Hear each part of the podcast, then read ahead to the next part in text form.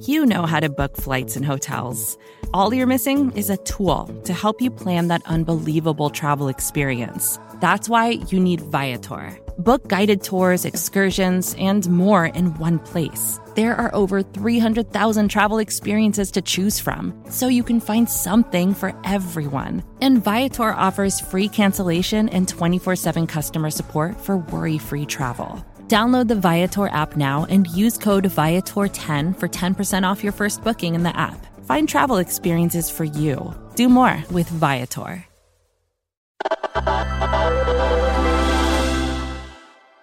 It's Recode Daily. I'm Adam Clark Estes. And today on the show, you'll be spending time with our friends over at Today Explained. They'll take it from here.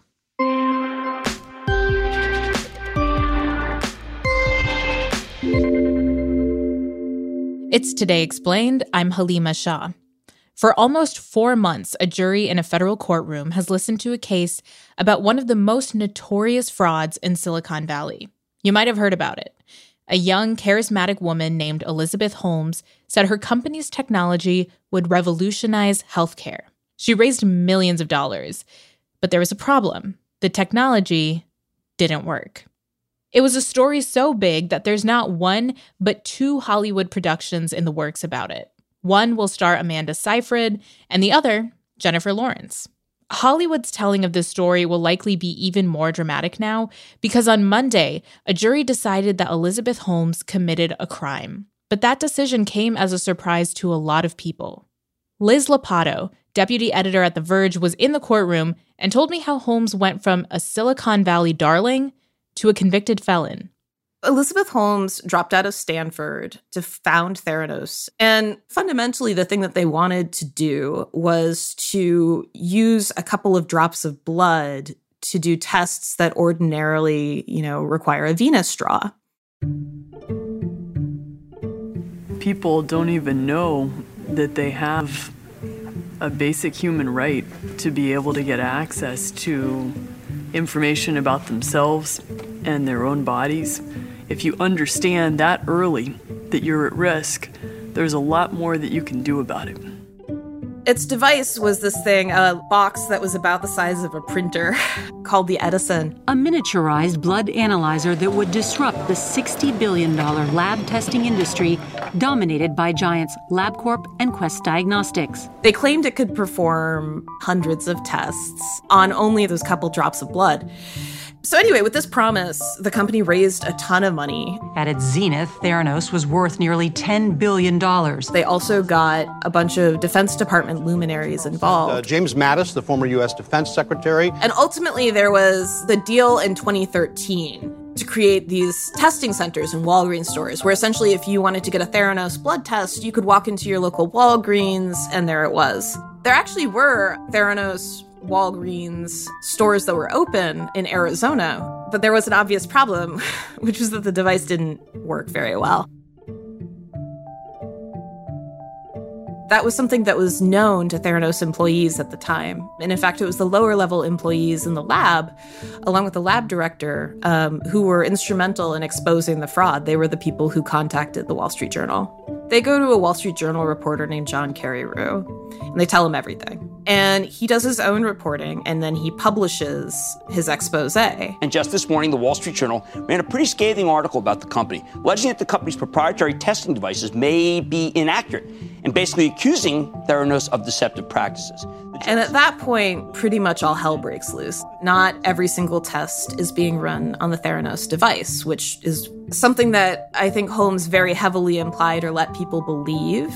And during the trial, we see emails from board members saying, wait, are we really not running everything on our own devices? Which, you know, not what you want to see from board members who are theoretically overseeing a young CEO.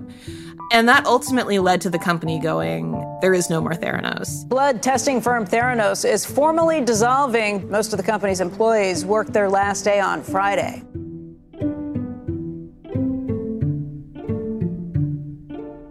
So in 2015, this expose about Theranos comes out. There's a lot of doubt cast on the company. And eventually we get to last September when the trial of Elizabeth Holmes begins. After almost four years of delays, the most anticipated white collar trial in years is finally getting underway. The criminal fraud case against Theranos founder Elizabeth Holmes. What was she being charged with? So ultimately, Holmes was facing sort of two big buckets of charges. And one was fraud against patients, and the other was fraud against investors. And there were 11 total. And she was being tried separately from her co defendant, Sunny Balwani, who was Theranos' president and also her ex boyfriend, because she claims that he abused her for a decade, monitoring her calls, texts, emails, physical violence, restricting her sleep, and insisting that any success she achieved was because of him. And so those trials were separated, and his will begin in February. And what exactly was her defense strategy here?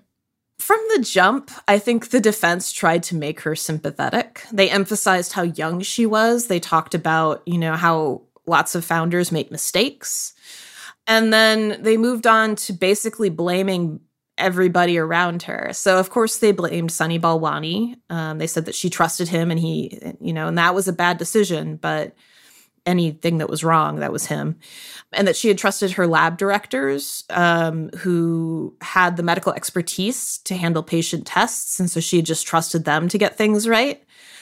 And that, you know, her heart was good, that she, you know, had had the right intentions, basically.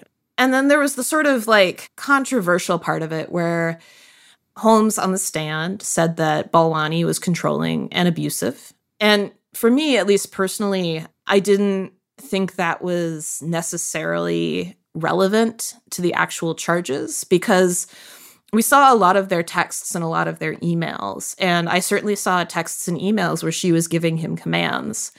And at least in the context of their work relationship, her authority seemed to be real. I suspect, given the way that the jury found, that they agreed with me that whatever happened in their private lives happened in their private lives, and what happened uh, at work happened at work.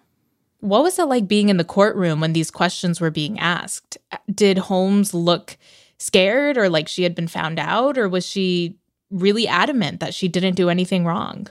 It was interesting. It sort of varied from day to day. Like her first, the first day on the stand was, I think, her most confident day on the stand. And then as the direct questioning by her own lawyers went on, I had the uncomfortable feeling that I was watching someone who was just now realizing the gravity of the situation she was in as the questioning continued because she's really great. She's a really good speaker when she's had a chance to prepare and rehearse. And I imagine that she probably did a lot of preparing and rehearsing as CEO.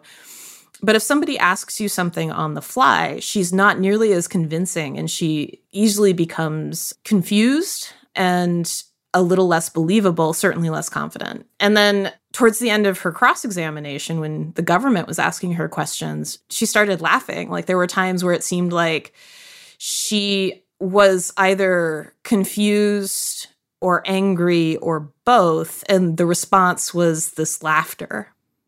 So we now have a verdict. Holmes is guilty of four out of 11 of the counts against her. But interestingly, all the guilty counts had to do with Holmes' behavior towards her investors, not patients. How did the jury reach that decision? Well, for a fraud charge to stick, you need to have intent, right? The jurors had to believe that Holmes intended to defraud patients, not just like give them bad results or like accidentally do something wrong. And I think that the fraud against patients was harder to prove because there are so many sort of individual people between the patients uh, and Holmes. And so we didn't hear a lot from the patients. We heard from, I think, three. Uh, they testified for about an hour, maybe a little more and there wasn't a lot of direct evidence linking her to them. On the other hand, we heard a lot from investors, many of whom she was actually in the room with, some of whom had recordings. And, you know, we also had documentation that they had exchanged and emails and all of this other stuff. Um, and so that's felt like where the, the prosecution was really focused, was more on the fraud against investors than the fraud against patients. So the verdict in that sense is not entirely a surprise because that's where the prosecution really focused, was on the investor fraud. And what evidence did the prosecution have that she intended to defraud investors? I think that a lot of it really weirdly rested on the patients. There was a lot of stuff that we saw that suggested she was aware that the results were inaccurate, that her lab directors were worried, that people were quitting in protest. She knew all of that. And she went to investors and told them that the tech was working and made these promises about what the tech could do, but also said things like, oh, yes, it's on medevac helicopters in Afghanistan, which was not true. And that they had projected a certain amount of income from pharmaceutical partners when they knew perfectly well the income from pharmaceutical partners that year was going to be zero. so there were sort of more things that you could point at and say, like, this seems like an obvious lie told for a specific reason. And the specific reason is that there were certain points where Theranos was close to running out of money. So, what's the penalty for defrauding your investors? So, for each one of the counts, she faces a maximum of 20 years, which is not, I don't think, the sentence she's going to get. We haven't had sentencing yet. That's, I think, probably coming next week. It's worth keeping in mind that a lot of what I heard, the judge also heard. So when it comes to the sentencing, uh, if the judge is feeling sympathetic towards her, it may not be a super long sentence. It seems like Silicon Valley is taking great pains to say that Elizabeth Holmes doesn't represent us and this wasn't a typical case. But she was still a tech celebrity who could spend decades in prison now. Do you think that this is going to make the broader tech startup world change how it does things? Absolutely not.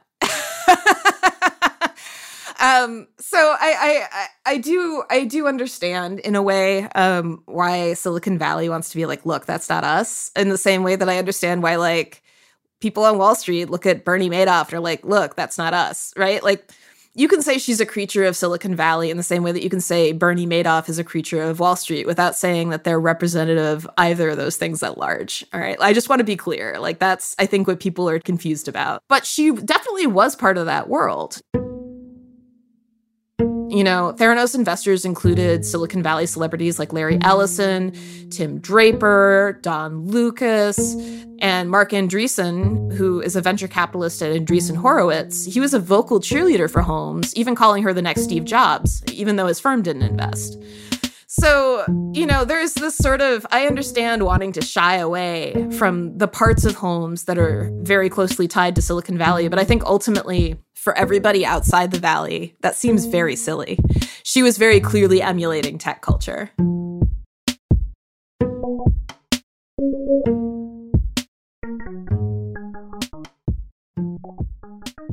Nicole Wetsman, health tech reporter at The Verge, Theranos' technology was a fraud, but it's very easy to see why it was so enticing. I personally hate getting my blood drawn for tests. I was supposed to do it weeks ago and I've been putting it off.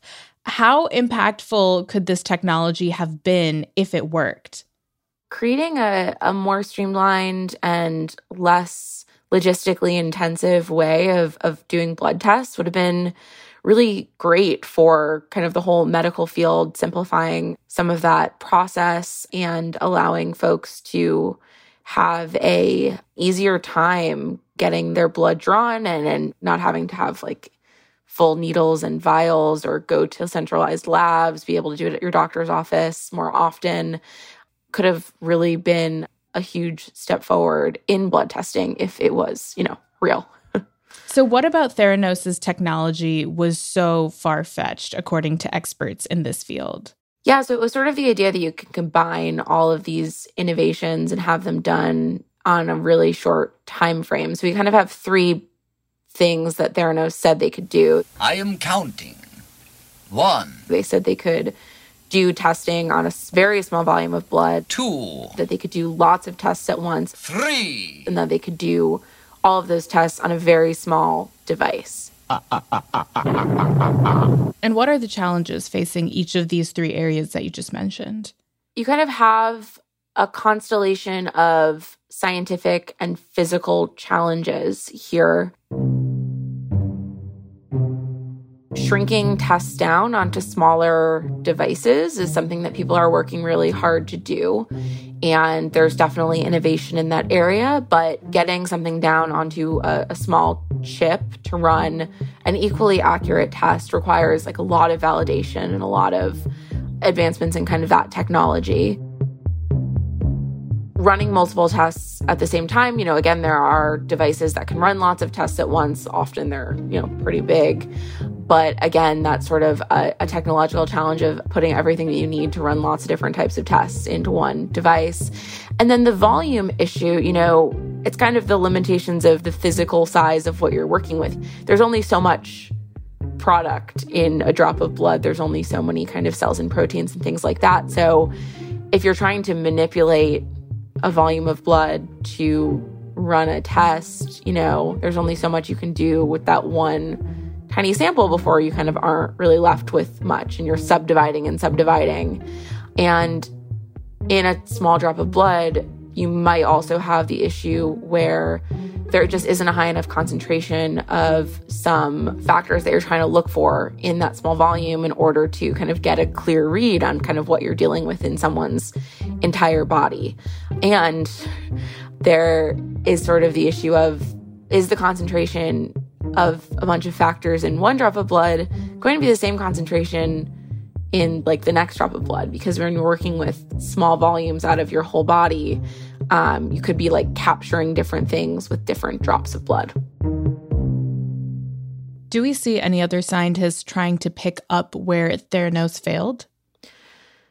I wouldn't necessarily call it picking up where Theranos failed, but I think that there have been research teams and realistic scientists pursuing kind of these different various category of innovation around blood testing, you know, smaller volumes, smaller device size, lots of tests at once. Sight is a blood diagnostic company behind Olo, a complete blood count analyzer that takes just two drops of blood to provide accurate CBC results in minutes. And that's been going on in the background even since Theranos first launched. But the the pace and the trajectory of a lot of those projects is more in line with what you'd expect from medical innovation. So that's sort of likely why you don't hear as much about them because it's science that's slow and the incremental progress is not, you know, necessarily flashy. You know, even though COVID testing works very differently from Theranos's tests, it seems like a very bad time to lose faith in medical technology what kind of impact will the rise and fall of Theranos have on this area of medical research? Yeah, so folks that I've spoken with who are researchers who study blood testing and who work on development in that area kind of noticed a little bit of a, a chilling effect at the beginning when Theranos first announced um, in terms of their ability to access funding for their projects because funders would say, oh, well, you know, doesn't Theranos already do that? They've already solved that problem. Why should we give you money? And then when the the scandal broke, it was sort of the opposite problem of, well, why should we give you money because this isn't real?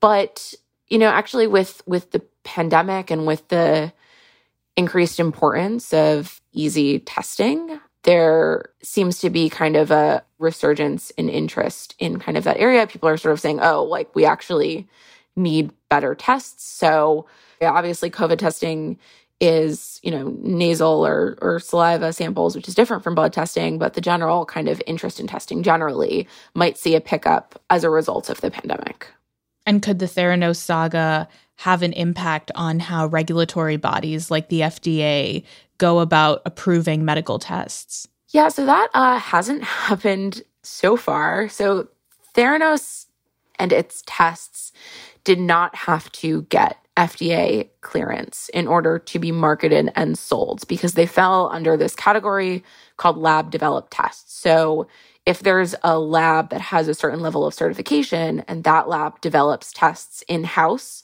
they are able to run those tests without sign off from the FDA. So that is the sort of tests that Theranos ran. Some people call it a loophole in kind of the medical testing oversight world. Hmm. And this lab developed test kind of category is very broad and encompasses a lot of things. It's not kind of, oh, we should eliminate this entirely and then everything will be better. Like it's, I think it's more complicated than that. Part of the reason that COVID testing actually was really slow to take off early on in the pandemic, March, April 2020, was because of the public health emergency, labs had to go through the FDA process, which did slow things down a little bit. So it's not kind of a black and white, this is bad, this is good. But Theranos sort of like, took advantage of that in sort of the worst case scenario way, where they were using the lab developed test process and therefore skirted a lot of oversight and were able to bring products and testing to the market and market them commercially without having kind of an additional layer of scrutiny that that you would have from an FDA approval process. Do you think after a scandal like this, Silicon Valley will continue investing in health tech so heavily? Yeah, I mean, we've seen a huge kind of surge of interest from technology companies in healthcare generally, you know, from from big tech giants getting into healthcare to kind of smaller startup companies trying to address medical challenges. That's a trend that we'd seen prior to 2020 and something that only accelerated during the the pandemic. Hmm. I think that there's a lot of tension there in terms of the Silicon Valley startup approach to issues typically and the way that the healthcare industry typically approaches issues, which is like much more incremental, much less flashy. And I think there are lessons to kind of be learned from the tech approach for healthcare. But you have to be really careful because kind of the burden of care is much higher when you're dealing with someone's health versus like an app so this is not something that's going away, but I think it's something that we're going to have to kind of be careful with and watch closely to kind of ensure that the products that are being pushed out kind of on the tech side of things are actually meeting the standards that we'd want to see in healthcare.